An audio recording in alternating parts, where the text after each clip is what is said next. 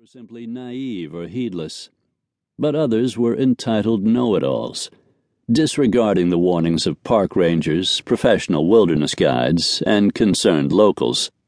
It galled Drake the risks people took, camping and hiking in areas that were off limits, walking right up to the wildlife as if the place were a petting zoo. The lucky ones got away alive but they were often missing the family pet or a few body parts when it was over.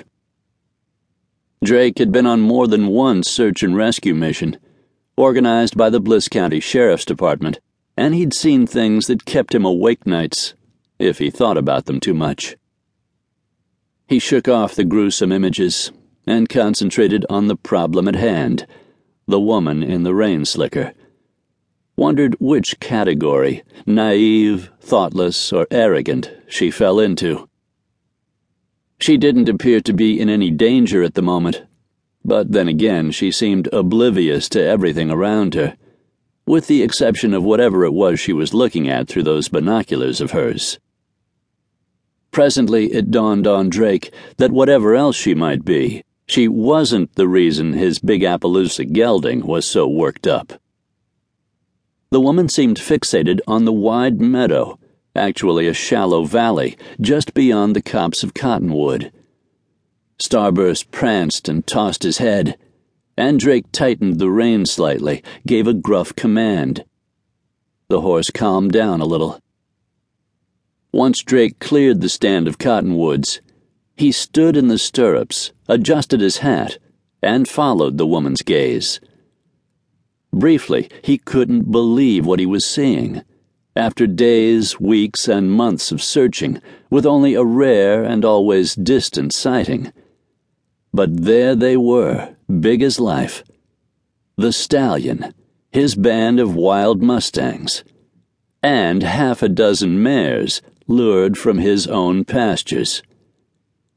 Forgetting the rain slicked trespasser for a few moments, his breath trapped in his throat Drake stared, taking a quick count in his head, temporarily immobilized by the sheer grandeur of the sight. The stallion was magnificence on the hoof. Lean, but with every muscle as clearly defined as if he'd been sculpted by a master. His coat was a ghostly gray, darkened by the rain, and his mane and tail were blacker than black. The animal, well aware that he had an audience, and plainly unconcerned, lifted his head slowly from the creek where he'd been drinking, and made no move to run. With no more than a hundred yards between them, he regarded Drake for what seemed like a long while, as though sizing him up. The rest of the band, mares included, went still, heads high, ears pricked forward hindquarters tensed as they awaited some signal from the stallion.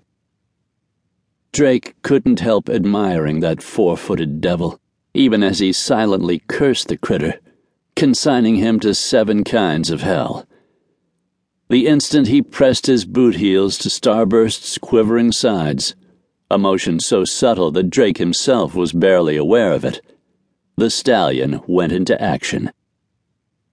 Nostrils flared, eyes rolling.